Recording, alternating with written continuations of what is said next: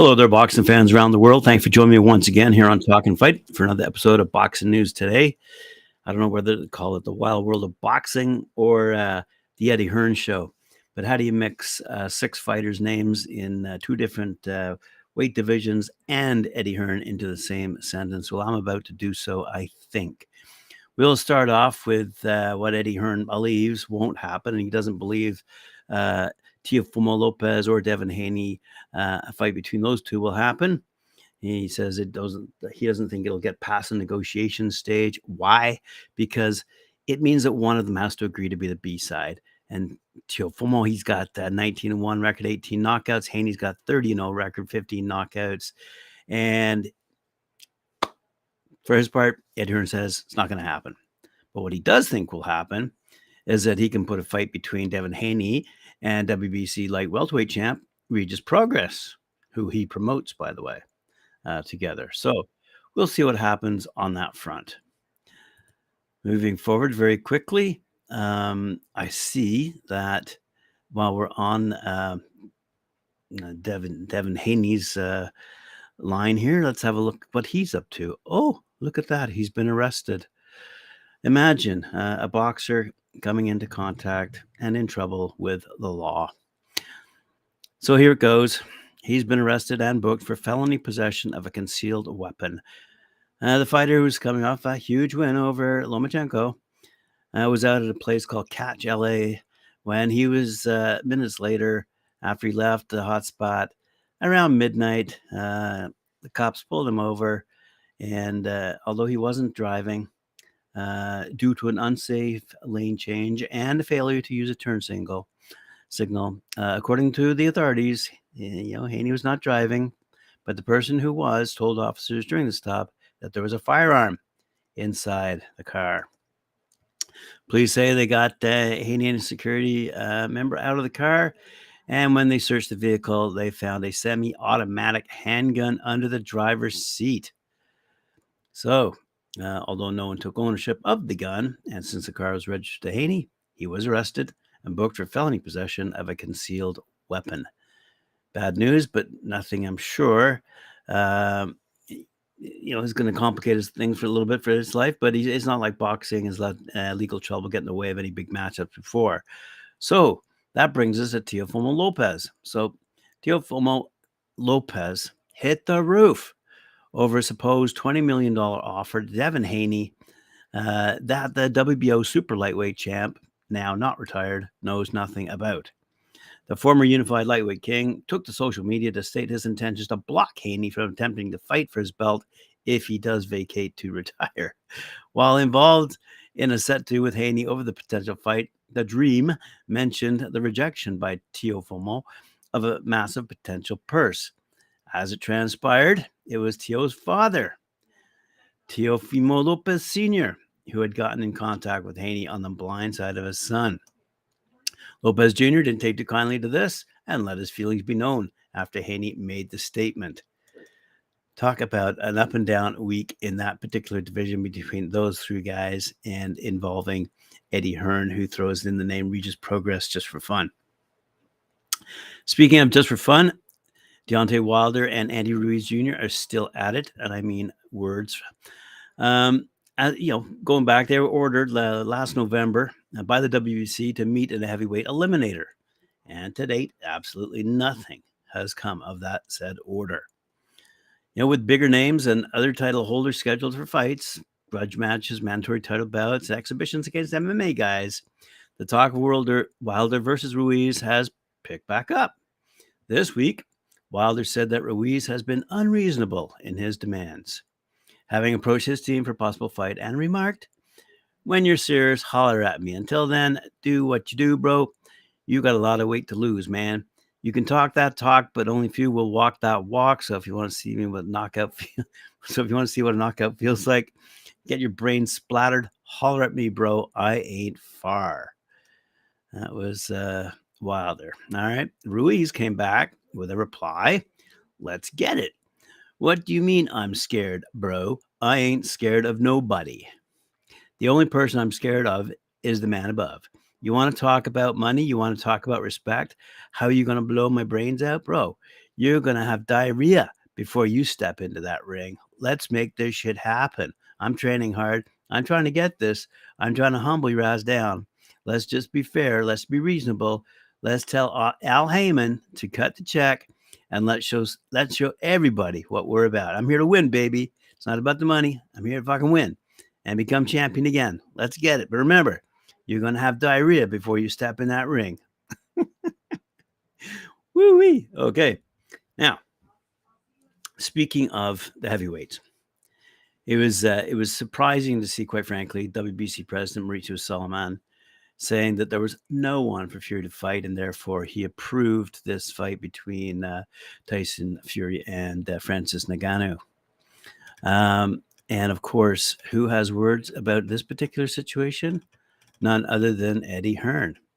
Eddie Hearn let Tyson Fury have it on Thursday, according to Charles Brun over BoxNews24.com, slamming him for cherry picking debutant Francis Ngannou for a payday of between 30 and 40 million dollars US and a guaranteed win while walking away from a bigger 60 to 80 million dollars to fight either Alexander Usyk or one of the other names in a fight he could lose. Fury is avoiding, says Hearn, the Usyk and Joshua fights because they're difficult for him and he could lose. And if that happens, the massive money he's been getting for fighting subpar opposition will begin to disappear. And if you want to talk about the subpart opposition he's talking about, it began back when he fought Francesco Pianeta, then Tom Schwarz, Otto Wallin, Deontay Wilder, the tr- trilogy, Dillian Whyte, and Derek Chisora most recently. And uh, Hearn is particularly critical uh, that he has uh, fought people and he could have chosen to fight someone uh, other than uh, Ngannou. So Number one, he said, I don't think he should be stripped of the world heavyweight title. Number two, it's terrible for boxing because the world heavyweight champion should be making the fights that the world of boxing wants to see to cement your legacy as a true great. Okay, so the fact is, we've been trying. Boxing has been waiting for the undisputed heavyweight championship for five, six, seven, however many years. Says Hearn, you've got an opportunity there for Tyson Fury to fight Alexander Usyk for 67, 80 million dollars, and he didn't want to do it and that would cement Tyson Fury as a true great of the modern era. When you look at Tyson Fury's victory over the last six, seven years, they are Sefer Seferi, Francesco Pianeta, Tom Schwarz, Otto Wallin, Deontay Wilder, Derek Chisora, and Dillian Whyte. So I'm looking for him to fight AJ and Usyk. Listen, maybe he beats those guys. He's a brilliant fighter. The problem, and I face this problem sometimes as well, Frank Warren says the reason these fights is because everyone's buggering off to Saudi Arabia. Yep, to be in legacy defining heavyweight fights, you're buggering off to Saudi Arabia to fight a debutant in Ngannou who has absolutely no chance in the fight, said Hearn. Commercially, I think it's decent business, but we should just be a bit more honest sometimes and just go, it is what it is. I don't like the way they say, well, Usyk would fight me, Joshua wouldn't find me, said Hearn. What else? And I especially don't like the WBC saying that either because the WBC are pushing the narrative. So, Mauricio Sulaiman, you're telling me that Joshua didn't want to fight with Fury. You're telling me that Usyk didn't want to fight t- fight Tyson Fury. Come on, that's what Eddie Hearn said. Right on. Now, speaking of uh, Tyson Fury, an absolutely brilliant quote as found in the Sun over in the UK regarding uh, the Francis Ngannou and Tyson Fury fight. He says, uh, he, the headline screams, Fury versus Ngannou will be just a larger version of the miserable Floyd Mayweather Conor McGregor mismatch. But that's not the quote I'm referring to. It gets better. Francis Ngannou is threatening when he's kicking in a cage, but when he steps into the ring with Tyson Fury, he'll be, be about as menacing as a water pistol. iBoxing fans thought that was hilarious and had a, quite a good chuckle, I must say. But nonetheless, uh, those two are going they're going to fight in Saudi Arabia on October 28th. Go figure. Here we go. Now, speaking of uh, guys who are making tons of money boxing, YouTuber Jake Paul has turned himself into one of the most popular boxers in the world today, especially among youngsters. But he has a long list of naysayers, and he doesn't back down. Uh, during a, a, recent interview with Sports Illustrated, uh, he was presented with this comment from longtime promoter Eddie Hearn. He said, Hearn, a guy like Jake, his attention span is so limited. If you want to succeed in boxing, it's 100% all your focus and time to be at the top end like anything. And he can't do that because his mind is just everywhere. So Paul fired back, declaring he plans to sticking around. He said Eddie Hearn is not the person to ever judge Jake Paul. He is a bipolar Jake Paul fan. One moment he's like, yeah, this is amazing. Next moment he's like, fuck this kid. Paul said, going on to add, You'll see, I'm here to stay. Right? As we all know, Paul is scheduled to face former UFC star Nate Diaz on September, sorry, August 5th. It's a Saturday night, uh, American Airlines Center in Dallas, Texas. Even though he's coming off uh, decision, a split decision against Tommy Fury back in February, yet his motivation hasn't wavered. He said, I love the sport. It's changed my life. In fact, it's saved my life, and it can be so much better. Don't know if his life could be better or boxing. But anyway, let's move along to uh, some boxers who I'm quite proud of. Jared Anderson. Um, as we know, the unbeaten American uh, is set to face Ukraine's Andriy Rudenko on August 26th. Anderson's 15 0, 14 knockouts. He's going to take on the contender Rudenko in a 10 round event in Tulsa, Oklahoma less than two months after his victory over former world champ Charles Martin. But there's been some rumblings about uh, why he's chosen Rudenko. Um, now, this fight's going to take place at the Hard Rock uh, Hotel and Casino um, uh, after uh, he had beaten, as I said, Charles Martin in Toledo.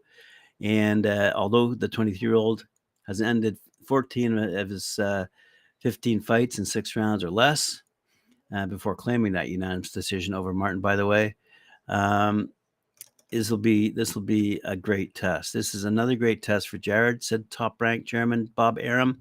When you watch him fight, you're seeing a future heavyweight champion of the world. However, Rudenko is a crafty veteran who's been in there with some top guys. The fans at the Hard Rock Tulsa are in for a real treat, said Arum. By the way, Anderson is currently ranked number seven in the world by the WBO and ninth in the world by the WBC, with the real big baby on track to challenge the division's biggest names sometime, hopefully very soon. Said Anderson, I want to stay active and make my case that I am the present and future of the heavyweight division. Rudenko is a tough, durable veteran. I respect what he's accomplished in the game, but he's going to regret accepting this challenge. Rudenko, for his part, he's 35 and 6, 21 knockouts, 39 years old, more than 16 years of pro experience, and he was 24 0 uh, before losses to then undefeated contenders Lucas Browne and Hughie Fury. In recent years, he's lost via decision to former world champ Alexander Povetkin, reigning European champ Agit Kabayel, and top contender Zhilei Big Bang Zhang. This is a tremendous opportunity, and I'm coming to Tulsa to score the big upset, Rudenko said. I dedicate this fight to the people of Ukraine, and I can't wait to show everyone that I still have what it takes to perform at the highest level. And that, my friends, winds us down for today's episode. Hope you appreciate it. Thank you very much. Remember to like, share, subscribe, hit that no- notification bell. I'll see you later on at 4 p.m. when I join Mike Orr for his show Knuckle Up, 4 p.m. Eastern Time. Thank you.